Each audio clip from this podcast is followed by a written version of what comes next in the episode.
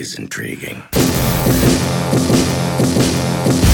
I'm just out here surviving, and what I'm doing right now won't even matter. Oh, baby, baby, it will always matter. Thought you said you fixed that. Get a room! I got a room, motherfucker! Hey, Cash, how much longer I gotta wait for my money? God made this land for all of us. Greedy people like you want to hog it to yourself and your family. And Me and my family? yeah, Cash is, I'm your fucking uncle. I just really need a job. This is telemarketing. Stick to the script. Hello?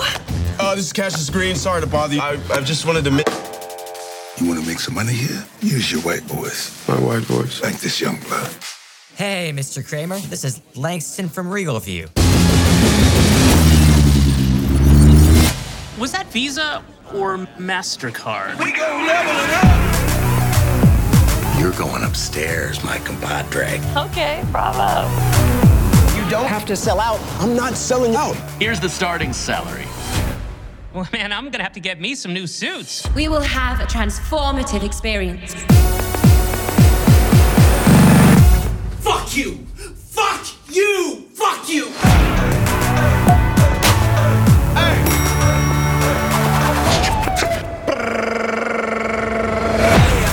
I'm doing something I'm really good at. Holla, holla, holla. Cassius, the old you was way more interesting. You are rolling with the big dogs now. Greetings, Cassius Green. I hope you did not masturbate today. We need you sharp and ready to go.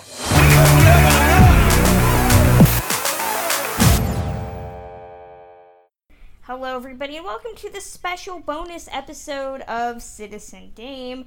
We had so much that we wanted to talk about regarding Sorry to Bother You, but we didn't want to spoil it for people who hadn't seen it yet because I think it goes wide today, correct? Mm-hmm. That sounds right. Um, so this is a special bonus episode where if you've already seen Sorry to Bother You, and if you have not, stop listening to this episode, go see it, and then come back. We'll wait. Um, this will be talking about spoilers and all the stuff that we wanted to talk about when we talked about it last week, but we couldn't because we're not dicks who spoil things on the internet. So yeah, um, I am once again joined by Karen Peterson, Hi. Lauren Humphreys Brooks, Hello. and Kimberly Pierce. Hello. So we're just gonna dive right in to. If I were more talented, I would have said hi by making a horse noise, but you know. I would say we're all pretty white, so I mean our voices already sound like this. So I mean we really can't do much to alter that can't, either. We can't do the white person voice. I don't know. I I, mean- could probably make mine more nasal. I could probably like yeah. we- I don't think any of us can convincingly pass for a white male. no. No, it's just No. usually like dropping an octave and saying shit a lot, and I kind of already do that in a higher register, so why bother? Uh, so, Sorry to Bother You is uh, directed. Directed and written by Boots Riley. Lauren I'm so just got it. I'm so all, honestly all I'm doing right now is I'm thinking about one of my one of my white male friends who once tried to rap the entirety of Chamillionaire's writing. Oh my god, are you serious? Is there video of this? There's not video of it. This was back in like college or whatever. And like and he was just so white and none of us could stop laughing because he was so white. It was like the whitest thing I have ever and he's trying so hard. It's like you see me rolling. Oh they hating. Like it's really There's so much amazing. enunciating. I love I Yes, remember this. doing so much. karaoke, and my friend Stacy did. Um, oh shit! I should have thought of the song name first. Uh, Kanye, um, Gold Digger. It was oh, one of Oh, the God. funniest things I've ever seen. Except for the scary thing is, like, she's super white Mormon girl, and she was really good. There needs Well, to be I a think- video of that too. I, you know, I was forbidden from sharing it. I remember like what a year, a couple years ago, when it was all white girls trying to do acoustic versions of Rihanna's work, Oh, God. and all of it was bad. yeah, that's like there are not just some songs that, as white people, like we're not equipped to ever try to sing, let alone Yeah. acoustic. You know, that's why we have Ed Yeah. Sheeran. Okay, that's why Ed Sheeran exists. You know, if Mm-hmm. you need if you need old sad bastard white music that you can play, you know, sadly, like that's your boy. Um, but sorry to bother you. Trying to bring it back around. Um, is directed and written by Boots Riley. Um, it's set in Oakland, one of two Oakland set movies that uh, are coming out in relative proximity. Um, this and Blindspotting. Uh, this is uh, stars Lakeith Stanfield, Tessa Thompson, Jermaine Fowler, uh, Armie Hammer, bunch of awesome people in it, and Steven Yeun.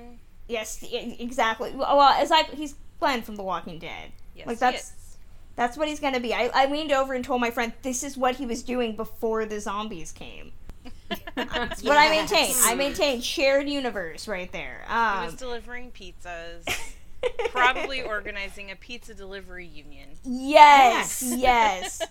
I, I'm telling you, I will. I will bring them all together. I will create a shared filmic universe for what was happening before The Walking Dead took hold. Give me Oh, time.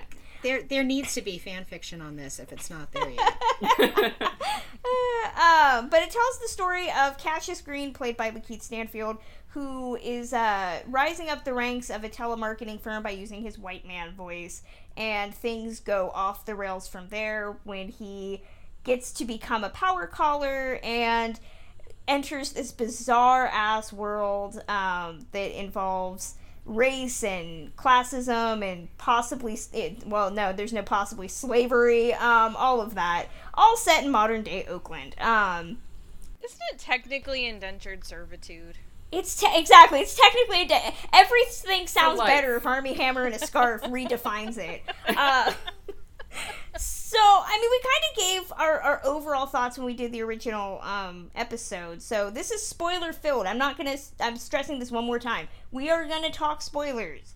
So if you do not want to know spoilers from this movie don't listen to this episode right now. Um, we recommend it. Just go see it um, so yeah everybody's been warned where do we want to start Let's start with the fact that this movie, in only like a handful of cities across the country last week, came in seventh place at the box office, which is really exciting. Exciting and so well deserved. Exactly. Yeah. Yeah. I'm really, I'm really curious what it's going to do this week. Yeah, this is playing in one theater in my town, um, and I'm actually surprised it's here in my town. And I that's live in the a point. Like, exactly. I live in a I live in a very white, um, middle class suburban neighborhood um, where yes, people post on our Facebook group that like they don't see color. Um, so I was sitting there thinking, oh god. This is gonna go right over their heads. I've not seen this with a uh, regular audience yet, so um, I, I don't know if that's gonna be the case. But yeah, this this movie coming so closely after me seeing blindspotting i was like i love that oakland has become the de facto ground zero of you know what is what is happening in the world. And this movie presents oakland in a more hyper surrealistic exaggerated way. Um it is modern day but the the um the company that armie hammer's character runs is relatively well known in the community and is um, allowed to exist. And I think it's really funny because it's one of those, uh, it's a, a company where essentially like you sell over your soul um, and you get housing and what is it like food and medical care and you have a job Basically, all your needs for life. Right. And and if you know what's going on in, in San Francisco and Oakland with the tech companies and like Google campus and all these other companies where they're like you'll never have to leave work because we will provide everything for you. Um, Disney does this too. Like it's it sounds really great. And, but at the same time, this movie is pretty much saying like, no, that is a step away from from being, you know, legalized slavery. Well, it's very similar to what I think I mentioned this on our Slack. It's very similar to what the um, the movie The Circle was trying to do, uh, which came out last year and is a terrible movie. But it was it's similar to what like they were attempting, which is a much more direct corollary to to social media culture and to Google Campus and stuff like that. Um, but in a sort of like, no, this is a very bad thing this is not like you know it sounds great until you really begin thinking about it because it is slavery it is indentured servitude it's like oh you can you'll live here and work here and eat here and we will take care of all of your needs you just have to sign yourselves over to us forever Right, and I think what is it? Terry Crews's character, who who's um Cash's uncle, says it's three hots and a cot, which is like that's prison terminology right there. So Yeah. They're aware of this. They're aware of what it brings, but the security and knowing that most people are getting you know um, uh, phased out of these places because they can't afford it anymore like that's how they get you the idea sounds so enticing because in theory you never have to worry about financial instability Well, and that's one of the things that, like you were talking about, why it's so significant that Oakland is the setting of the film. I mean, this is something that's really happening not only in Oakland but in other areas where downtown parts of cities have kind of um, have kind of collapsed, and so in these in these pushes to rebuild those cities, what they're doing is they're pushing out the people who can't who can't afford good housing, lower income people, and so they're getting pushed out of these places. And then it's like, then where are they supposed to go? I mean, it's it's a problem that's happening all over the country. Yeah, and and I think that that this movie does it does so many things, but a lot of it I think where blindspotting looks and I'm going to be throwing out comparisons because the two are really just kind of two halves of a whole. Where that looks at the whole concept of like the people that are just the average resident are are kind of bringing in their own help. This is pretty much saying like corporate America is definitely the the reason why things are the way they are because it's not just the big company, the worry-free company that's that's doing all this. It's also the telemarketing company, you know, with the whole concept of like we're we're going to incentivize selling and have these different classes of sellers. Um, one that comes with their own uh, elevator and 62 number like passcode, um, and, and the whole concept of like unionizing, which we all see in our field nowadays with like places like BuzzFeed and and newsrooms trying to unionize. Um, and so I, I, I thought it was funny. I went with my friend who who used to work at a um, a store in the mall, and she was like, "You have no idea. This is like every conversation." Every comp- every employee's ever had with like a group, like we should unionize and what that means. Um, and and so I thought that was really cool as well. That that it's also talking about like all of this goes back to corporate America and the average Joe trying to unionize is up against so much. It, it feel you know sometimes just talking about this, it, sometimes it feels like we're living in like the 1920s or something like that, or the 1930s. Because Yeah. this this is the sort of thing like you know I think back my my great grandfather was uh, a member of a coal miners union, and you know they had to they had to deal with things like strike breakers and um, and you know the the mine owners basic basically owning you right? You so you had to go to you had to shop in the company store. You had to live in the company house. You had to uh, own, you basically only associated with people from the company. And it's the same goddamn thing only now it's like it's like middle class america that was working class america. This is this is more like the push towards middle class america the tech workers the um, you know basically every everybody beneath the one percent. Well, I'm in a union. Sorry, I didn't mean to interrupt, but um, no, no, go.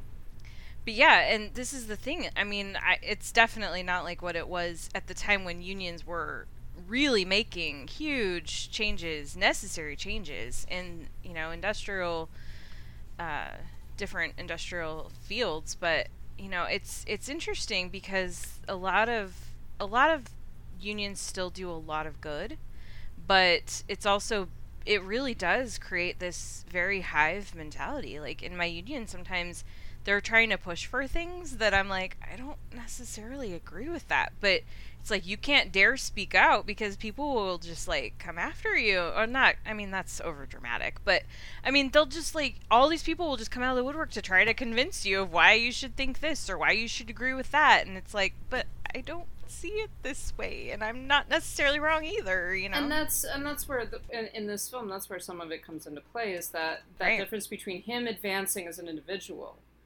um, and being and basically and basically being offered a management position. That's what's happening. He's being moved out of they see him in he's very popular he's very successful. They see him in some ways as a threat you know if this very popular successful guy continues to work with the union, we're going to so we're going to try to shift him out of that and into you know becoming a power caller and this sort of more money mentality, like all of that, and then that the conflict that develops between him and the Danny Glover character and um, and his other friends who are working within the union, and then and also his girlfriend who is kind of off doing her own thing, but is definitely within the the more socialist milieu.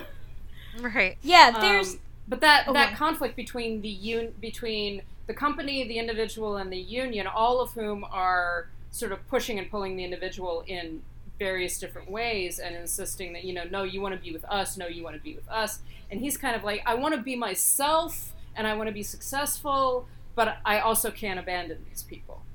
Right. Well, it also is a movie that you know we really pra- really questions the nature of like individual success versus generational success, which is something that a lot of of music, you know, music. I think of I think of Jay Z's new album. Um, talking this concept of like generational success that it's not enough to be a minority in this country and elevate yourself you need to be working towards elevating the next generation and setting up this world that is going to be better because too often individual success is used as a means of getting you to shut up and comply and and you know use you as the success story. So so cash being offered the position is great for him because you know he wants to um, make himself proud and his you know elevate himself.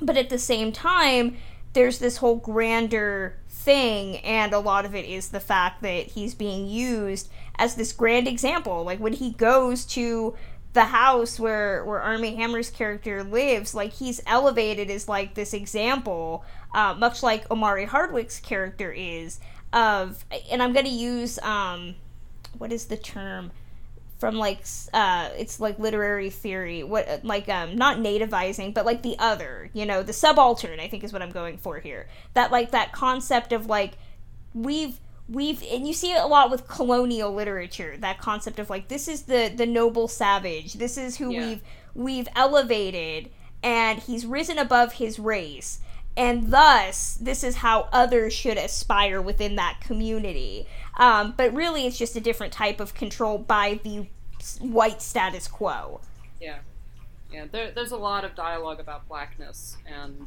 what blackness means, and the whole having to put on the white person's voice in order to sell things, and then that, and his ability of doing that actually winds up advancing him and makes him become. And then that the the chilling moment when he's when he's finally asked to literally perform in front of all of the white the rich white people. yes Yeah.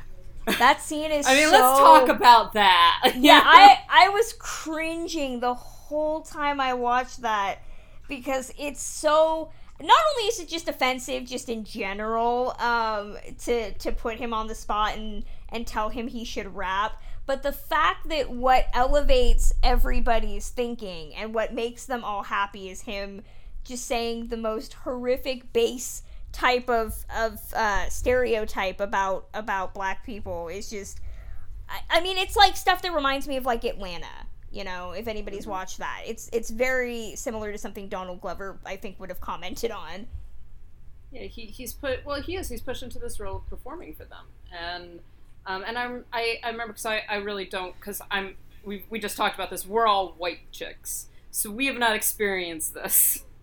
Uh, but I a number of people, uh, a, a number of writers of color, when they were talking about this film, actually referenced that specific scene about that the notion of being asked to rap by white people. And that that being like it's some way black people be, it, it being assumed that all black people can rap. It's kind of like all black people can dance all or they all you know, each other yeah everybody that. knows each other. Yeah, like all of that stuff. Every, everything that I has have been seen said. that Oprah has no rhythm, so. But everything that has you know it's like all all chinese people are you know are good Right. at math. It's it's those um, those positive you know the positive stereotypes it's like well isn't that a good talent to have? It's just like yeah it's a good talent but you can't assume that every black person is capable of rapping and that that is actually a, an incredibly as uncomfortable of, as uncomfortable as it makes us it makes actual african americans that much more uncomfortable because this is a reality. Uh, and that's it's such a powerful moment and it's so horrifying at the same time. And you and it's very indicative that that's that's the turn that the film takes that's the point at which the film takes its left turn and begins going off in a in a very unpredictable direction.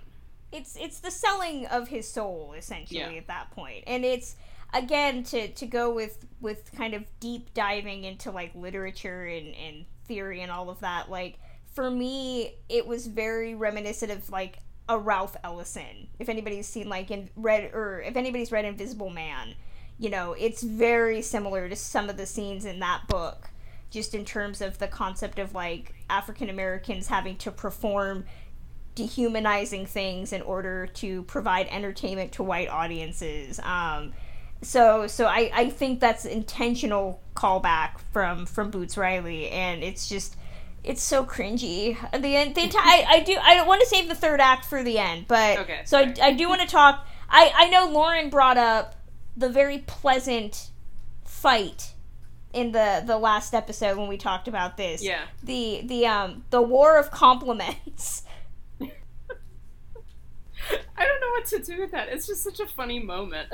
it's so perfect. I mean, it's just so great the way cause, because it's it's so unexpected. It's it's this moment where it's these two people that are really mad at each other and they're totally arguing, but they're but from an outside perspective, you don't really know if they're arguing or if they're not. Like, Yeah, I they're mean, talking for about us going out for drinks and stuff. Right, like, yeah. I'll pay. yeah, it's just like no, I'll pay. yeah, it's just such a great moment. yeah, I I thought that was that was really fun. And again, I'm not trying to bring it back to the other movie, but both movies, both this and Blindspotting, have a very weird use of argument that is very very interesting. Very different scenes, but but also awesome. Yeah. Um. Well, it, it feeds back into some of the stuff about the white voice, and what is being said is not actually what is being said. Um, Right, you right, know, yeah. he- they're they're fighting with each other, and the way, but the things that they are saying are what you know very pleasant, and you know it's just like I hope you have a great day. Well, I hope you have a great week. You know that kind of thing is like so there's this there's that disconnect of like what we un what we understand from their tone of voice and what we understand from the actual words that they're speaking which Can is you very remind similar me? Are, are they in their white voices in this scene? I can't. No. no they're not it's it's the scene It's it's um it's Lakeith Stanfield's character and Jermaine Jermaine Fowler's character. Salvador. yeah they're they're sta- it's when he is basically breaking the strike Right. um, yeah, yeah. he's he's crossing the picket line for the first time and they and they get into a fight and eventually Donald Glover steps in and breaks the two of them up and so everybody around them understands that they're fighting and that there that there is like a real animosity that is developing between these two friends and it, and it affects them for the rest of the film at, but at the same time we're listening to them saying these very pleasant things to one another um, that yeah it's very reminiscent of the the white voice sort of dichotomy of like what is being said versus the way that we hear it Well, and it goes back to what Tessa Thompson's character says, which is what is it? Don't listen to what I say, listen to what I want. And Right. so, yeah, Mhm. it, it goes it goes back to that. We didn't talk about Tessa Thompson yet. Um, she plays Detroit, the the girlfriend of Cash. She's also an artist, and there's I, I did find it really interesting. Her plotline is somewhat different from everybody else's in that she's an artist who predominantly sells art to rich people. Um, and and her art is kind of harkening back to like showing the horrors of Africa, but it's going on a wall that's you know probably some wealthy asshole. And her performance art is utterly dehumanizing. Um, but I really like her in this movie. Um, and again, when she has her little performance where she's quoting from The Last Dragon, um, it's it's it's hilarious, but it's also just horrid because she's getting stuff thrown at her at the same time. But it's all supposed to be artistic. Um, I, I think the only thing I didn't really care for about her character is that there's um, emphasis on her being involved in like this um, like activist group um, that I don't think is extrapolated enough. Like I wanted more from it, but there's so much that's happening in the movie already. I don't really know where you could have added it. Um, but I I love Tessa Thompson to begin with, so honestly, I I don't care. Well, with that, it could have used its own movie. I, Yeah. because I know I found myself wanting more of that too. Um, as they started kind of showing in the kind of the side her in the the uh, yeah, I- I'm trying to remember the name. It was it Left Eye. Left Eye, close? Yeah, Left Eye. And yeah, that was so interesting, and she was so fascinating and so great in that movie that I just found myself wanting more. And yeah, and the development of like her earrings as these those pieces Yeah. of commentary that she is she's const- she has different like words in her ears or different at one point she's got like she's wearing earrings that are like a guy in an electric chair Mm-hmm. That's Um, after the murder, murder, murder, kill, kill, kill ones. Those were the best. I I mean, I almost think that you could just read some kind of a meta commentary throughout the film via Tessa Thompson's earrings and clothing. Well, and, Like- and that was on top of her t-shirts. If anybody was reading Mhm, her yeah. t-shirts, which were fantastic, and I think I need one or all Pretty of sure them. they're selling the t-shirts and the earrings. I know. I need to. I need to break down and and buy one because I heard yeah. someone talking about buying the murder, murder, kill, kill earrings. I Mhm. feel like Yeah. I've seen them selling. Yeah, I I thought she was great. Um, okay, but I, I do want to ask about that that um the art the art house scene is uh, uh, when she's getting pelted with cell phones and cell phones and and balloons full of sheep's blood. yeah. Okay, so what do you, I I don't know what to make of this. What do you guys make of that scene? What is the what is the film trying to do? Not necessarily what is she trying to do, but what is the film trying to do with that sequence in, in terms of the way that it informs the rest of the movie? I mean, the movie Daniels? implies the movie implies that oh, this is just what eh, she mentions that oh, that's he's got his hustle, she's got hers, and that the concept of how you know we debase ourselves in different ways for respect and admiration. Um, the problem that I had, and maybe this is what he's saying, is that for her, it involves exposing her body and also opening herself up to violence. And I was like, is that what he's saying? That women specifically, in order to get respect and admiration and promote themselves, often end up doing it to the detriment of their their sexuality or their safety or something like that. I, I I I don't know if that's what he was going for. That's how I took it, but at the same time I was also kind of disappointed that we had to watch that in order to get that point. See, I I had zoomed in, and this is nowhere near as intellectual a reading as you ladies are putting out. I mean, I know as I was watching it, and then I had drawn the same kind of conclusion with the rap scene as well, the performances, as a critique on. In this case, a very critique on high art, and in the other case, thinking about this upper echelon audience getting pulled into because I had when I was watching the rap scene, I was kind of zooming in on the words and how they were reacting and that they were getting so suckered in and so, so pulled into it mm-hmm. with just I was reading it as just one large critique on these high echelon high art audiences. I can I can see that because it, what I thought of was the opening credits of Nocturnal Animals, and if the the controversy yeah. that people had about that and whether it was exploitative to have um, obese women who were nude kind of gyrating and that's the point of the for me when I watched that movie that was the point it's this concept of like art is really becoming trashy and there's really no rhyme or reason to it. It's just if somebody tells you it's artistic, then it is. Um, and that's I that's kind of how I was starting to think maybe that's what he was going for here is that art at this point has just become so undefined that literally like stabbing somebody and having their blood drip on a canvas would be considered artistic if the right people are telling you that it is. Yeah, well, and I think yeah, for me when I was watching it, I think I was more drawn to the fact that not by the fact that she was standing up on the stage allowing people to throw all this stuff at her, but the fact that people were doing it. Yeah. Mm-hmm. So that that's where I was just like, oh, okay. So because someone says, "Hey, do this thing for this this kind of what you're exactly what you're saying, Kristen," because someone else is telling me if you do this, it's artistic, then they're like, "Yeah, okay." Like, I don't. I can't imagine where I would be sitting there going like, "Yeah, sure, I'm going to participate in this," but other people do, and we see it happen all the time. yeah, Yeah. and it, it seems like and that that that all makes sense and it can be both it can be both like this Yeah. is in some way exploitative that this is the film itself making like you're saying making a commentary on the fact that, that women exploit themselves and that artists in general are forced to exploit themselves in order to make money um, and and but then also this sort of undercurrent of of cynicism or humor or something that like look I can convince these stupid primarily white people to purchase you know rich white people to purchase my art that isn't really art at all just because I tell them that it's art.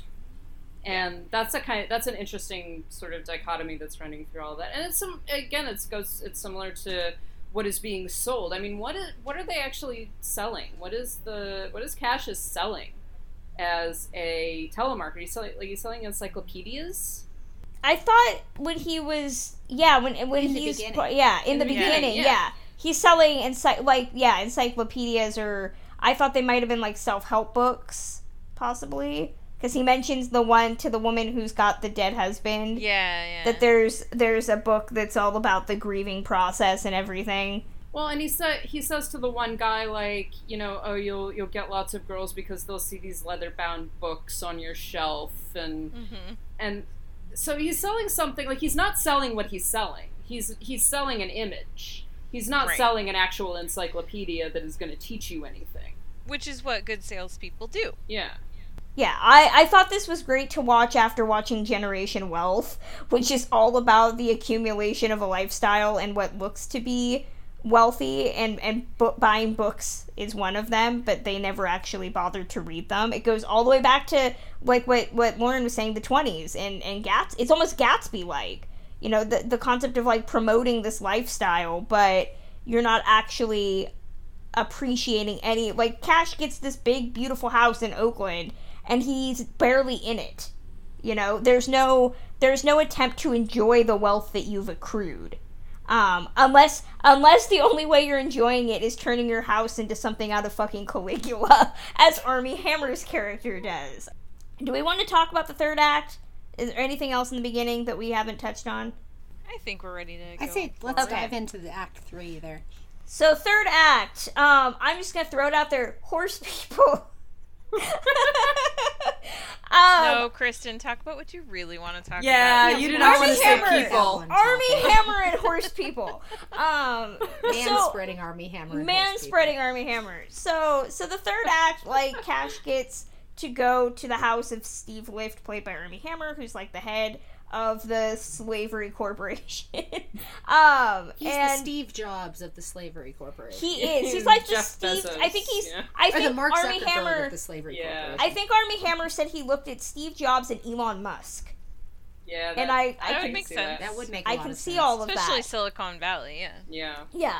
Um, and so there there's this big third act party um, where essentially you find out that because people don't want to work, um, they're limited and you know they need to have more production. They're essentially selling um, hybridization of horse people. Um, yeah, Armie Hammer's character is essentially Dr. Moreau, and uh, they're they're fucking around with like gene altering and turning people into horses and they want cash to be the martin luther the king horse of, person Martin Luther King. of the horse people essentially to act as like a live-in scab to like convince them that this is the way to go um But they don't want him to be a Martin Luther King. They want him to pretend to be a Martin pretend Luther to be yeah. exactly it is it is all the front um but yeah that's a really long way of saying that armie hammer does a lot of really awesome and terrible shit in this uh, third act so yeah karen thought i oversold this the armie hammer in a sarong uh moment I okay, no, I don't feel okay. let me clarify. Yes, I don't please. think you oversold the moment. I think that you oversold the amount of screen time this was given. I, I don't care. It was perfect. It was perfect. I Everything. think it needed to be more. Kristen is gonna get this DVD and just go back and like watch it and then go back and There watch could be it. both- I, there as could a non-Armie Hammer fan, I'm asking for more sarong. So there, there. there could be a whole there could be a whole bonus behind the scenes making of where he's just wandering around in it. We could get get like floor length shots be. of it. There should um, be. And everything it with him in the third act is let me have my legs wide open with this sarong on. I'm just like, why? Okay, this is the second movie I had heard where he was gonna be naked. Just saying, just either do it or shut up about it. I mean, don't tease me, man. Okay. So there could be a such a cutting room floor scene of him doing coke while naked.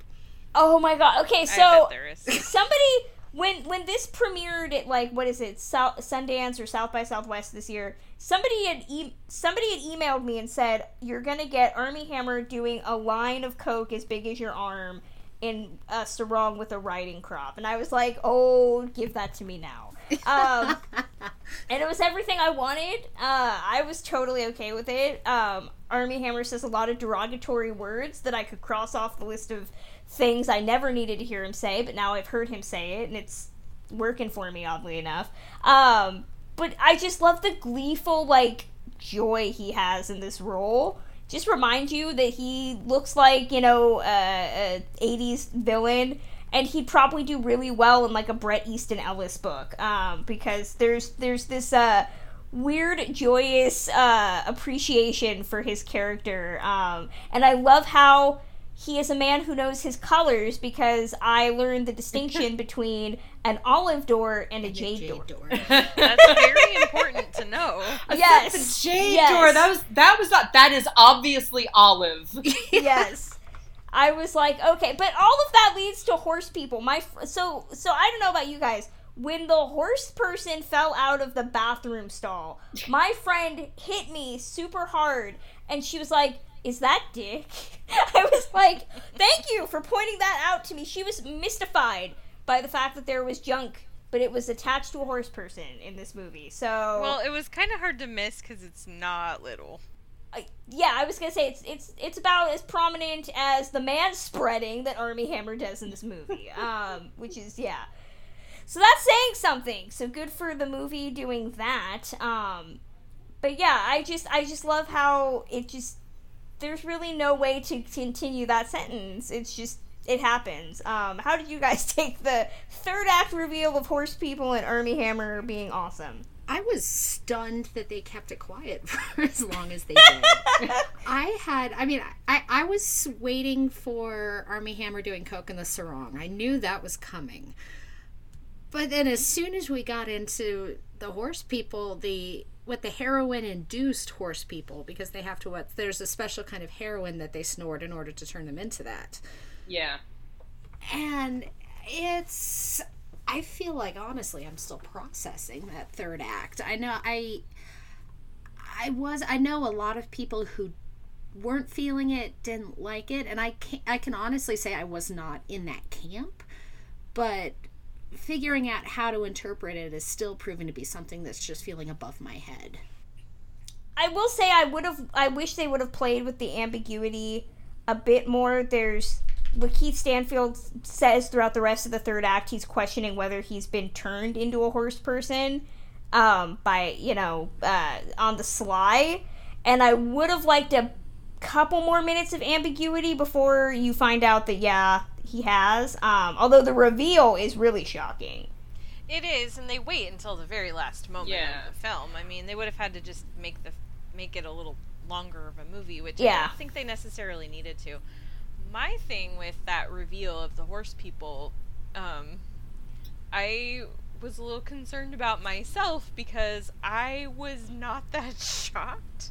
I definitely didn't see it coming, but when I saw it, I was just like, "Yep, that seems like the logical next step." Seems like Armie Hammer would have totally done. I I will tell you, I hit my friend at a certain point when when you find out that his house is like an orgy fest. I was like, "Yep, that sounds like something that happens at Armie Hammer's house on a Wednesday." You know, it's just like orgy Wednesday at his house. Yeah, that that yeah. And and the thing is, is that I I told you guys already, but Armie Hammer gets my, my line of the year in this movie. There's a moment in this film where I was like, I need to get this printed on a T-shirt because it's great. and it was. um, it's the scene where uh, Keith Stanfield's character finds the phone, his cell phone, which has the message from the horse people on it, and Armie Hammer's character pops out and he says, "If you beautiful perversions don't shut the fuck up, I will turn you into glue." I don't know why it makes me giggle, but it does. Um, maybe because he's dressed like you know, uh, like he's got a Jesus shirt on the whole time, and yeah, it just sounds like something he would say. Um, so yeah, I I was I was down for the whole third act horse people rebellion that happens. I would have actually liked more like horse people wandering around the street, but I'm assuming the limitations of like special effects probably would have prevented that. Kristen, we know we we know you like that line because he sounds like a perverted, kinky Dr. Moreau. Yeah, no, he does. That's why if you read my uh, Citizen Dame 5, I tried very hard not to specify, but I really want him to star in a big budget version of The Island of Dr. Moreau now. He could be Dr. Moreau, Oscar Isaac could be Ed Douglas, and it would just be amazing. That would really be great, actually. I know it would, I would right? totally Hollywood. Call And- me up. I'm just I'm making deals on Twitter now with celebrities. So let me just just give me a three picture deal. I promise it will work out. Well, and I absolutely agree. He's he's so great in that role because he's he's insane, and he's charming, and he's just like it. Just you just sit there, and go like, "Oh, you beautiful asshole!" Like I, I know. you so much, and you're gorgeous, and I hate you, and stop it. Just stop. Is this doing how Karen feels every day about him? You're beautiful, and I hate you. He's having such a I blast. I don't hate him. I just Yeah. want to punch him. Although I don't want to punch his bearded face.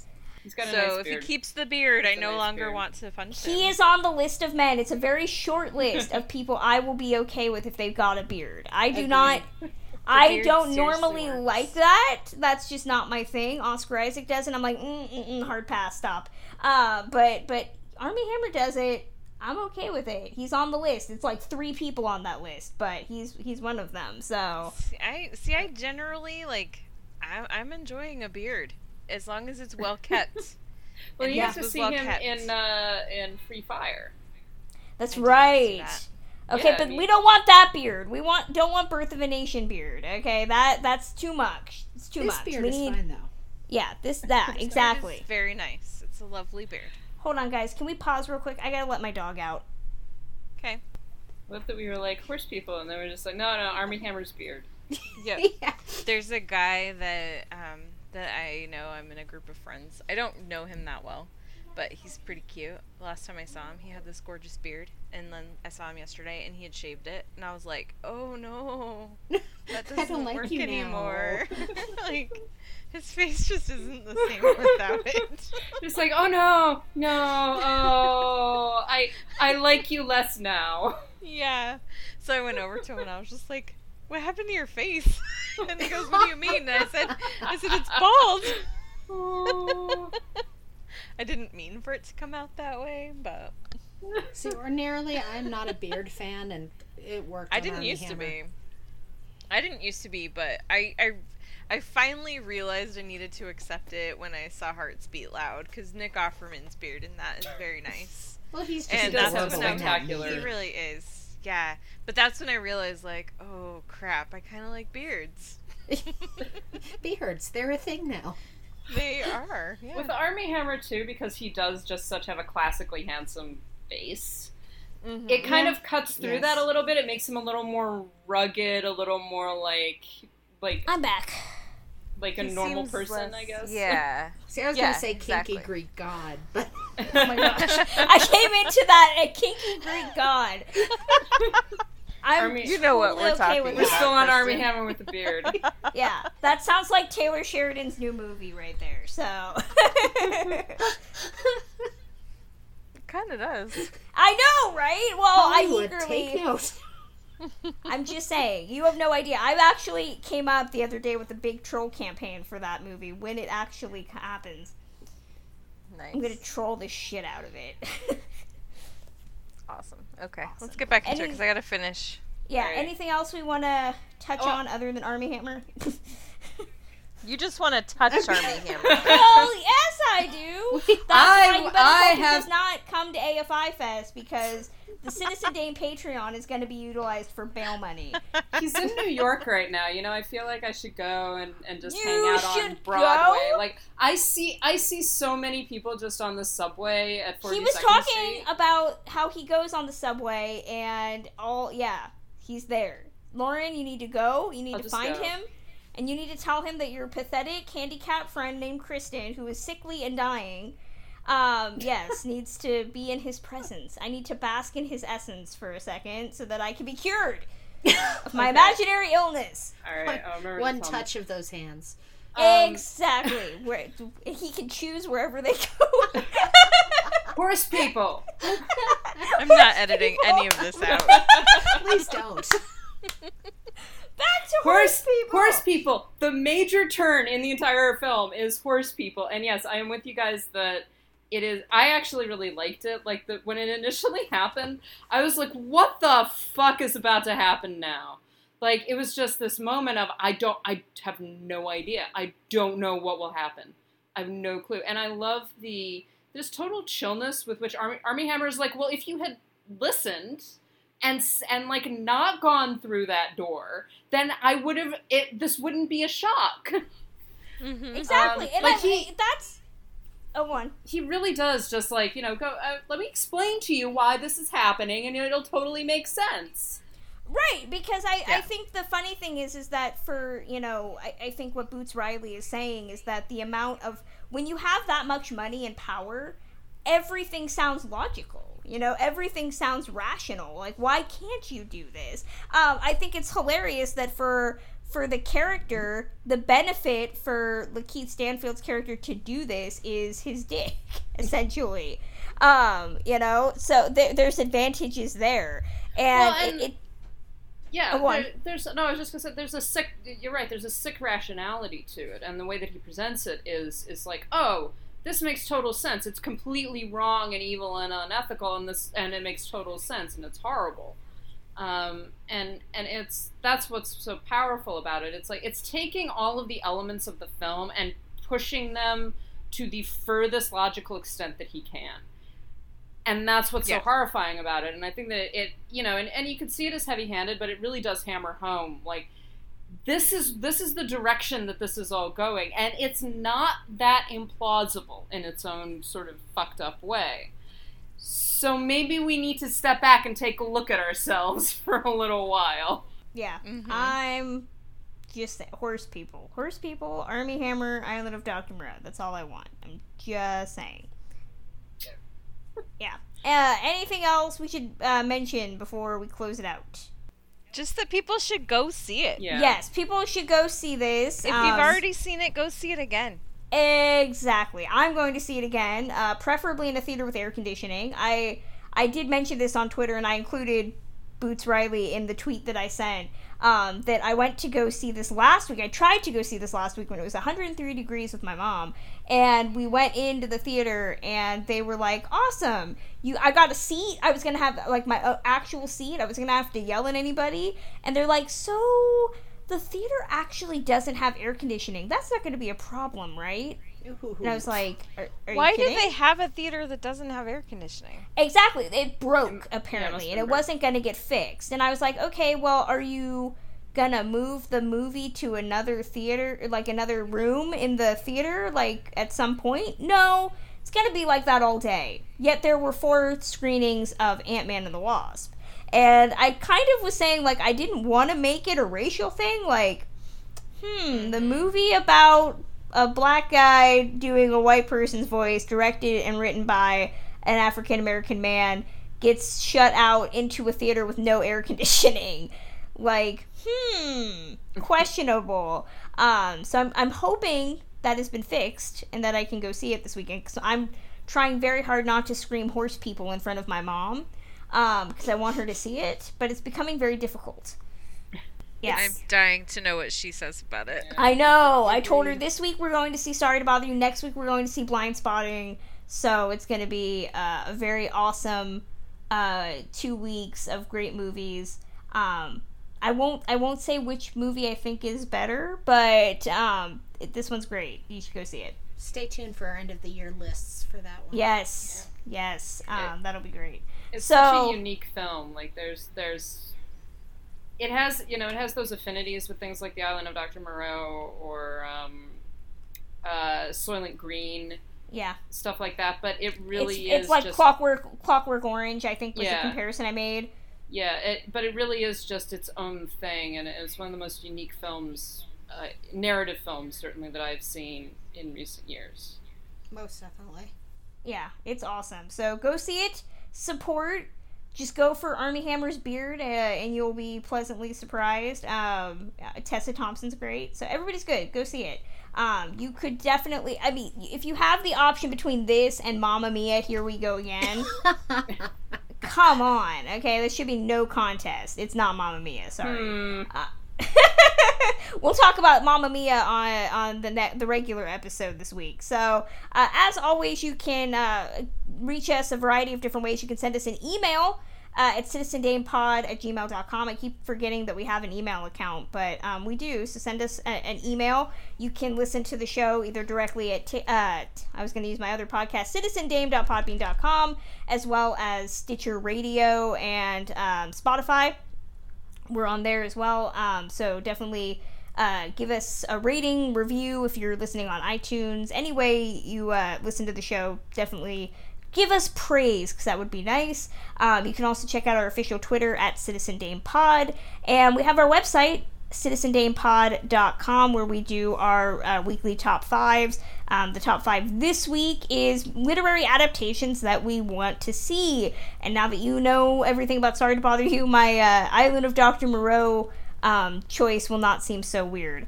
Um, Kim also does her Feminist Fridays, and Lauren is uh, at Fantasia Fest virtually.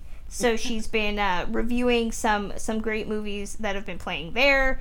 Um, so definitely check that out. And if you want to go the extra mile of helping Citizen Dame and, and get access to some exclusive content, you can head over to patreon.com slash citizen dame. You'll get access to our uh, March Madness boyfriend draft, our talk about um, the Star Wars franchise and Solo, Karen and I's audio commentary for Sicario. Um, we are going to be doing uh, an upcoming episode all about Jeff Goldblum for Lauren. Um, I don't get it. We'll talk about Karen. it. We'll talk about that. Yeah, And we we'll are talk only about four measly dollars away from the Man from Uncle episode. Help yes. us get if you there. want, if you want us to talk more about Armie Hammer's awesomeness, we are four dollars away from doing a whole Man from Uncle episode. That's like a latte, people. Exactly. For the price of a latte, you can hear us talk about Armie Hammer and his Russian accent, Henry Cavill not flirting in a weird rapey way, And possibly another special guest. a special Yes. guest. There's gonna be '60s hair. I mean, come on, it's gonna be great. So help us get there. Um, you can follow us individually on our Twitters. I'm at Journeys underscore Film. Karen, where are you? I am at Karen M. Peterson. And Lauren Humphreys Brooks I am at LH Business. and Kimberly Pierce. At K Pierce 624.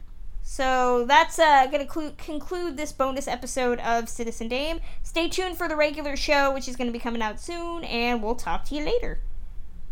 Bye. Let me give you a tip. You want to make some money here? Use your white voice. My white voice. I'm not talking about Will Smith's wife, like this young blood. Hey, Mr. Kramer, this is Langston from Regal View. finding my white voice. Well, you know, it was it was a difficult process. You know, I have a, I have a very very you know street urban accent. If you could put a Brooks Brothers jacket and a pair of Dockers on a voice, well, that's that's what we got. How much white is too white for this voice? I would say if you're pronouncing the letter H in the word white, you've gone too white. White voice at all times. Here, I uh, almost forgot. A lot of people were adamant that I not do this. They were anxious for me to fail. The guy from the Hollywood Reporter, Sean Hannity, guy from the Telegraph, Bokeem Woodbine, your young daughter who was just born. every shift manager at every Bennigan's I've ever either eaten in or worked in. This was definitely one of the harder things I've done. This, and then also when I played the lead role in Veronica Mars. Practicing repeatedly every day, I would set the alarm 6:15, and I would do a classic. We're gonna be late for soccer. We're going to be late for soccer. We're going to be late for soccer. Yeah, that's kind of, yeah, I got it. Patton Oswalt did the "We're all we're gonna be late for." bit from you.